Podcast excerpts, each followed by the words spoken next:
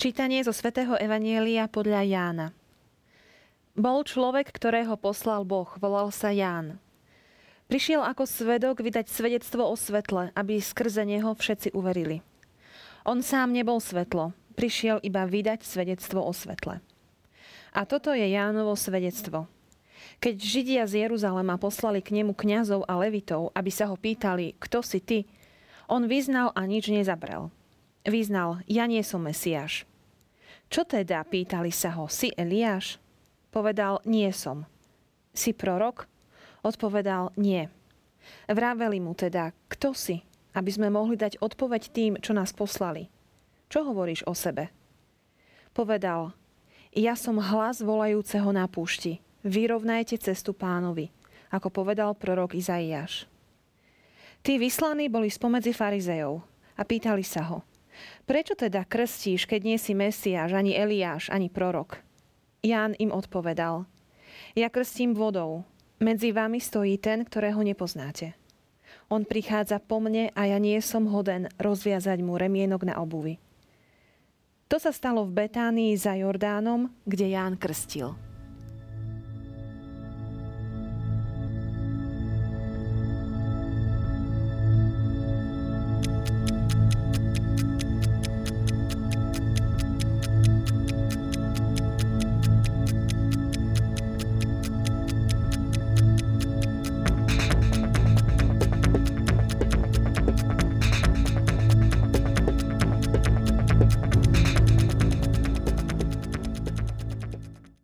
Otázka, kto si, je otázka na identitu. Jan Krstiteľ veľmi dobre vedel, kto je a na čo je poslaný a kto nie je. Hoci bolo pre neho veľmi lákavé prijať úlohu, do ktorej sa ho mnohí snažili štilizovať úlohu Mesiáša.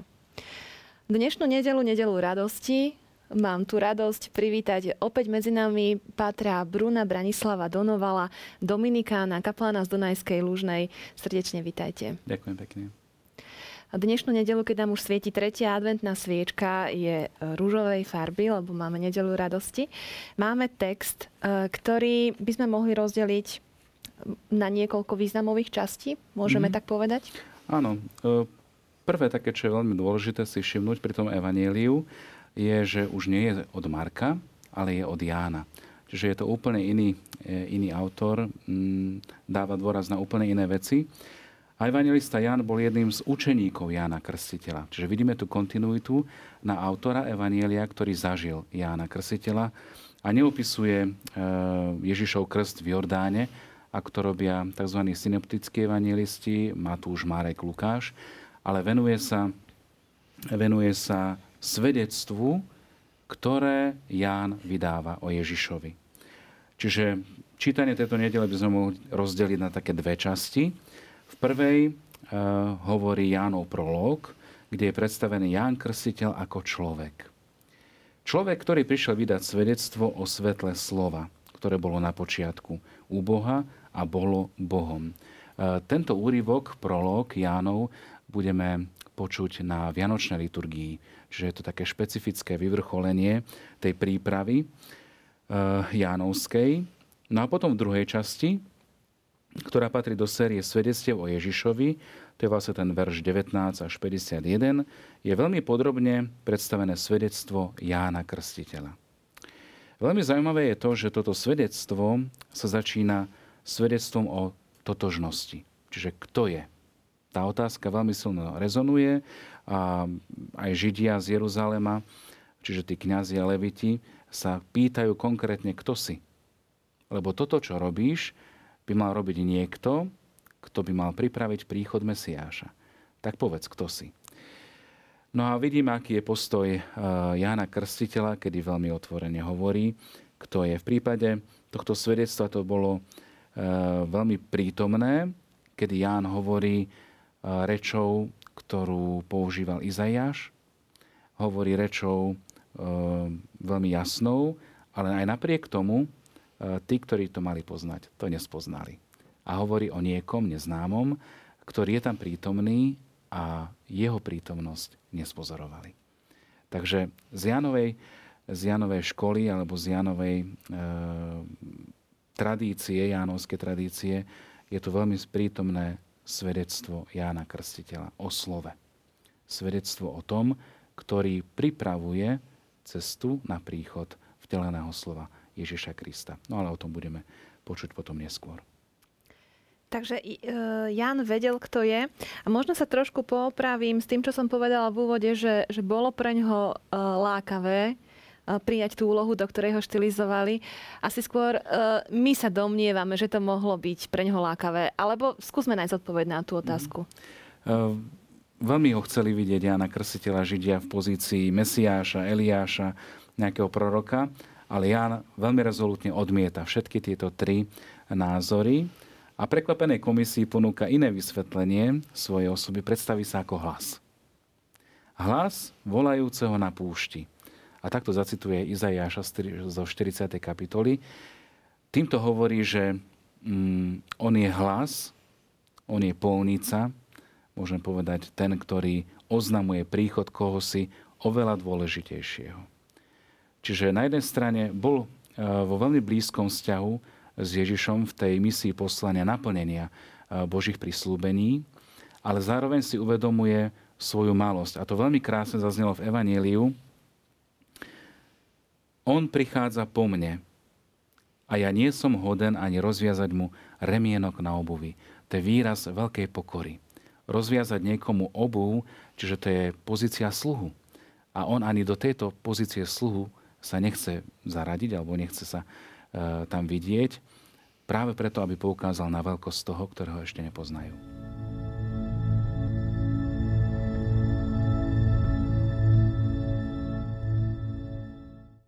Pater Bruno, vy ste uh, použili taký zaujímavý výraz, že komisia a tým ste označili tých, uh, neviem, či to boli farizei, alebo kto išiel skúmať Jánovú identitu.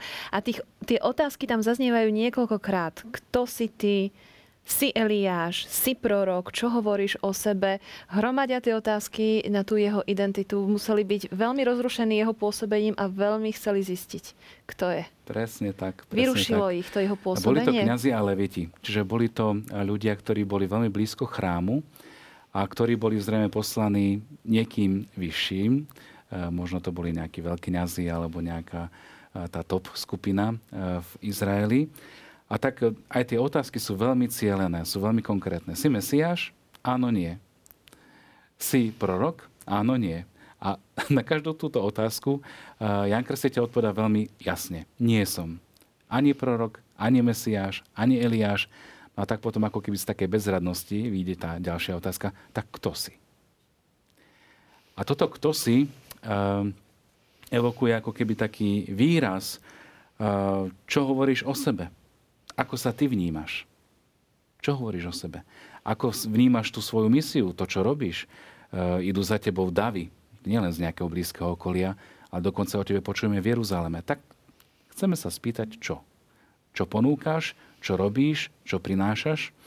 A vtedy zaznie veľmi krásna charakteristika Jána a Ján povie, ja som hlas volajúceho na púšti, vyrovnajte cestu pánovi.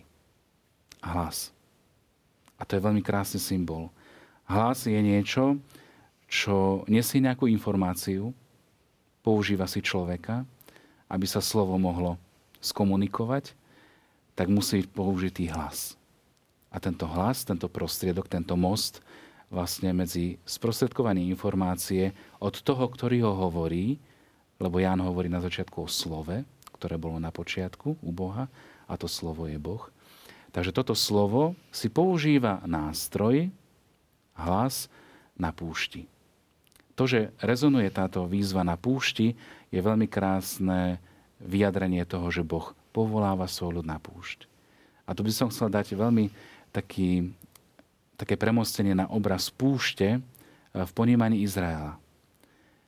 Mojžiš, ktorý prichádza za faraónom a oznamuje mu, môj ľud, Izrael, teda, ktorý je v Egypte, ide na púšť obetovať svojmu Bohu. Púšť je miesto, kde dostáva zákon, púšť je miesto, e, kde sám prechádza svojou očistou, kde sám prechádza ako keby e, tou metanojou, obrátením sa. Je zároveň to aj miesto veľkých pádov a pokušení, vody Meríby napríklad. alebo falošný kult zlatého telaťa. A mnohé iné. Čiže púšť je miestom ako keby takou spovednicou Izraela, kde sa to vyrovnáva. Kde zrazu aj tá cesta musí byť vyrovnaná, musia byť odstránené bariéry, ktoré sú ako keby navyše, ale musia byť aj vyplnené tie priehlbne, tie údolia, ako keby niečím, aby tá cesta, lebo cesta to je vlastne príchod, to je advent sme povedali, príchod eh, pána, príchod Mesiáša. No a úlohou hlasu, čiže toho, kto pripravuje, je toto vyrovnať. A deje sa to na púšti.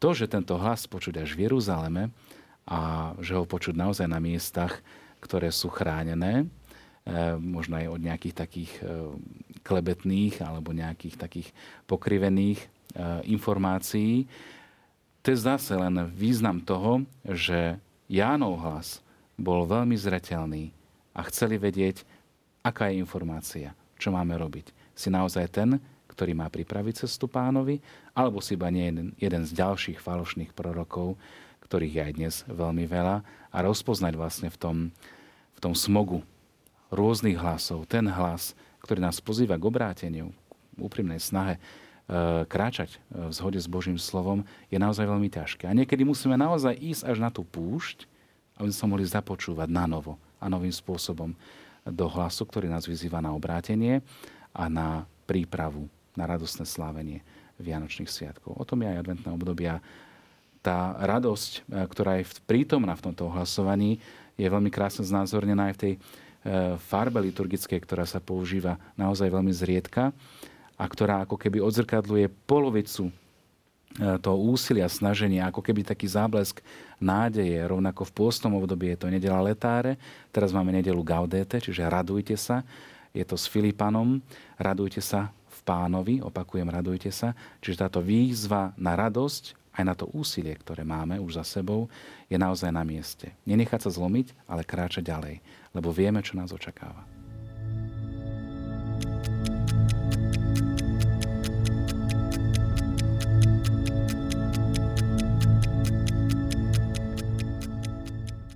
Pater Bruno, minulú reláciu som končila tým, že sa tešíme na symbolický predmet, ktorý prinesiete po orieškoch a po mede v tomto predvianočnom období.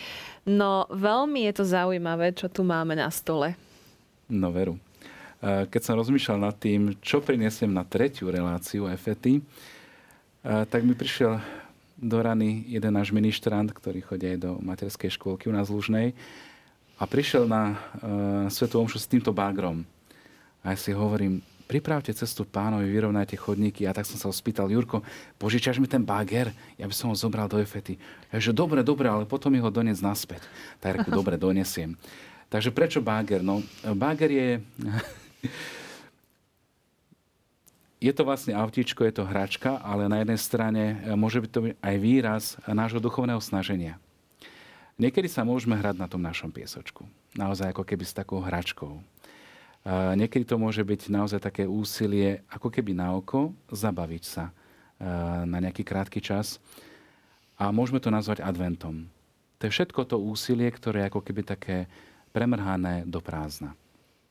Ale potom tam môže byť aj naozaj taký hlbší význam a na ten by som chcel najmä poukázať, že hovorili sme o Jánovi Krstiteľovi ako o hlase, ktorý je na púšti. Hlas to je veličina, ktorá je veľmi relatívna, ale zase na druhej strane veľmi silná. E, slovo môžeme pozbudiť, slovom môžeme niekoho zraniť. A slovo, ktoré zaznieva z úst tohto veľkého adventného kazateľa, svätého Jana Krsiteľa, tak je naozaj tým, ktorý vyrovnáva tú cestu. Vidíme, že ten buldozer má pred sebou naozaj veľkú hromadu, e, nie len piesku, ale aj kamenia.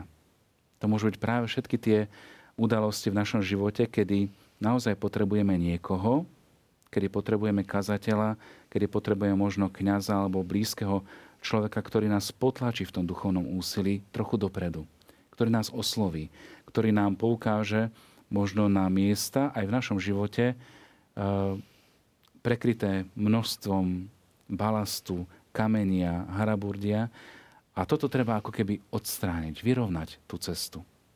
Ale môže tiež poukázať e, tento adventný kazateľ aj na miesta, ktoré nám chýbajú. A práve tieto môžu vyplniť tú našu cestu, po ktorej má pán prísť.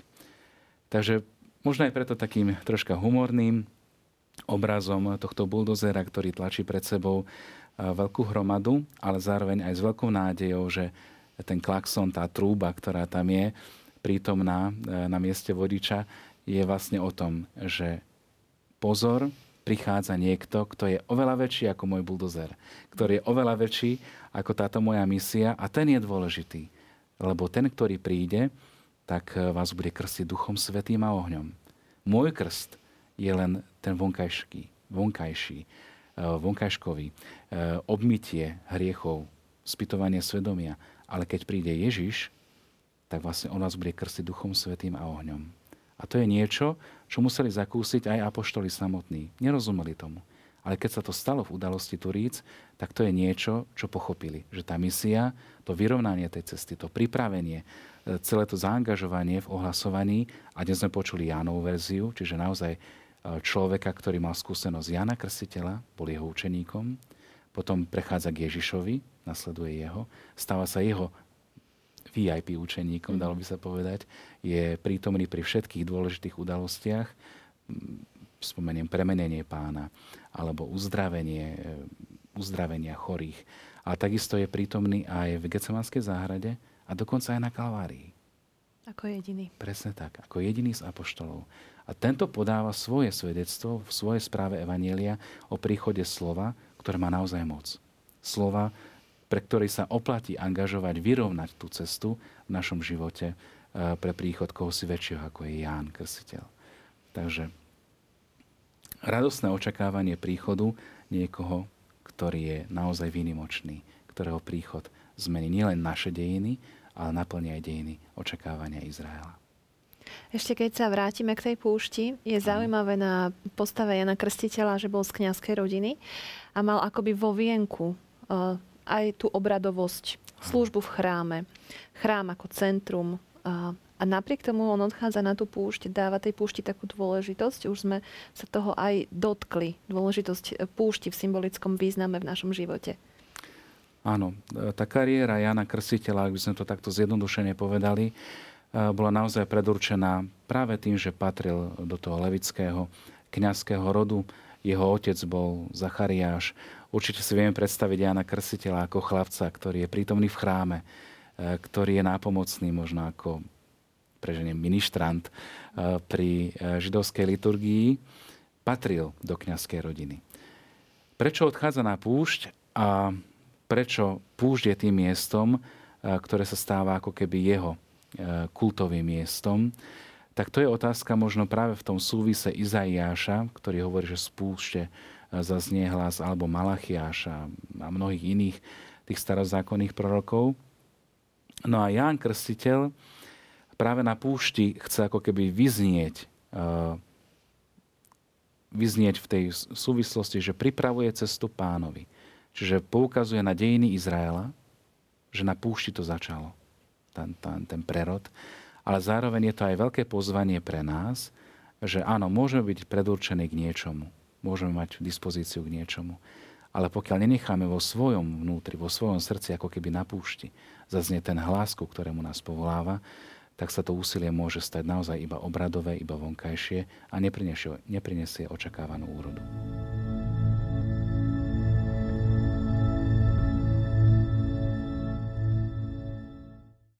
Už sme spomenuli, e, vy ste spomenuli dvoch prorokov e, v súvislosti s týmto textom Izaiáša a Malachiáša. Zrejme aj e, tí, tá, tá v úvodzovkách komisia, ktorá skúmala Jana Krstiteľa, zrejme vychádzali z, z nejakých starších textov svätého písma, na základe ktorých už videli tú podobnosť s konaním Jana Krstiteľa. Áno. Tak čo hovoria títo proroci o ňom? Tak ja by som spomenul najprv toho Malachiáša, je to v 3. kapitole hneď na začiatku. Hľa ja pošlem svojho aniela a pripraví predo mnou cestu. A zaraz príde do svojho chrámu pánovník, ktorého vy hľadáte, a aniel zmluvy, ktorého si žiadate. Hľa príde, hovorí pán zástupov. A ktože vydrží v deň jeho príchodu, kto obstojí, keď sa zjaví? Veď on je ako roztápajúci oheň a ako zelina práčov. I sadne si a bude vytápať a čistiť striebro. Vyčistí synov Lévyho, Prečistí ich ako zlato a striebro, takže budú prinášať pánovi obety v spravodlivosti. Tento citát z Malachiáša bol asi tým, ktorý naštartoval tú vyšetrovaciu komisiu, lebo vyčistí synov Levího. A synovia mhm. Levího boli vlastne tí leviti a kňazi, ktorí mali na starosti kult. Čiže prečistí ich zlato a striebro. Možno to bola narážka na bohatstvo chrámu, na všetky tie obety, ktoré sa tam prinášali. Treba povedať tiež, že Jeruzalemský chrám, okrem toho, že bol kultovým miestom, bol to vlastne banka. Eh, bolo to miesto, kde sa hromadilo bohatstvo, kde sa prinášali chrámové dane, eh, kde sa prinášali takisto veľmi vzácne trofeje. No a toto všetko bolo prítomné v chráme.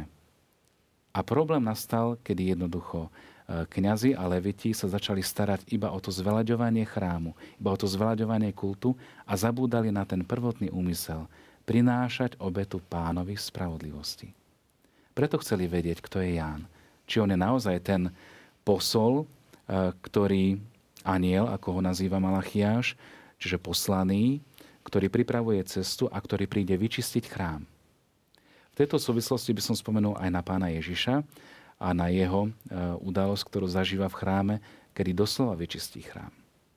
Kedy poprevracia e, tým bankárom tie zmenárenské stoly, kedy povypúšťa tie obetné zvieratá, holuby, ovce, E, ktoré tam boli prítomné na nádvorí a vyčistí chrám a poukáže na pravý zmysel chrámu, ktorý je miesto modlitby, miesto prítomnosti pánovej veleby, kultu, ktorý má naozaj byť spravodlivosti, tej vnútornej v prvom rade, ale zároveň aj tej vonkajšej. No a potom ešte tu máme veľmi druhé, e, druhé proroctvo, a to zaznelo dnes v liturgii ako prvé čítanie, je to z knihy proroka Izaiáša. Duch Pána Boha je nado mnou, pretože ma pomazal, aby som hlásal radosnú zväz chudobným, uzdraviť skrúšených srdcom, oznámiť zajatým slobodu a väzneným prepustenie, ohlásiť rok milosti pána. Izaiáš naozaj ako taký, môžem povedať, protoevangelista v starom zákone hovorí o prítomnosti pánovho ducha, o pomazaní, pomazaní pánovho služobníka, ale hovorí tiež aj o radosnej službe. Hovorí o tom, že budú prepustení väznení, že budú, bude ohlásená radostná zväzť chudobným, maličkým, čiže tým, ktorí sú na okraji ľudského záujmu, tí, ktorí sú e, uväznení a ohlásiť pánov milostivý rok. Milostivý rok v judaizme mal tiež veľmi e, silnú tradíciu, bol každých 50, potom neskôr každých 100 rokov ale vlastne chcel poukázať na to, že Boh je milostivý. A keď si pozrieme na e, etymológiu slova, či mena Ján, Jochanan, Pán je milostivý. Pán je milostivý aj skrze to poslanie Jána Krsiteľa, je milostivý aj skrze ohlásenie Evanielia podľa Jána, ale je milostivý v tom, že sa naplní zákon. Preto radosťou ja som v pánovi a duša mi plesá v mojom Bohu, pretože ma zahodil rúchom spásy zahalil ma plášťom spravodlivosti. A potom je tu ten obraz ženícha a nevesty. Rúcho ako kultické oblečenie, ktoré mali leviti, kňazi pri bohoslužbách, bol práve týmto zaodetím sa pánovou milosťou. Veľmi pekne o tom budeme počuť aj budúcu nedelu, kedy práve toto radosťou ja som v pánovi veľmi pekne zaznie v udalosti zvestovania a Márínho magnifikátu. Ale o tom si povieme niečo na budúce. Tak tešíme sa na budúce. Veľmi pekne vám ďakujem, Patr Bruno. Ďakujem pekne aj ja. Milí priatelia, uvidíme sa o týždeň a to už budú svietiť 4 sviečky na našom adventnom venci a budeme už veľmi blízko Vianočných sviatkov. Teším sa na vás. Dovidenia.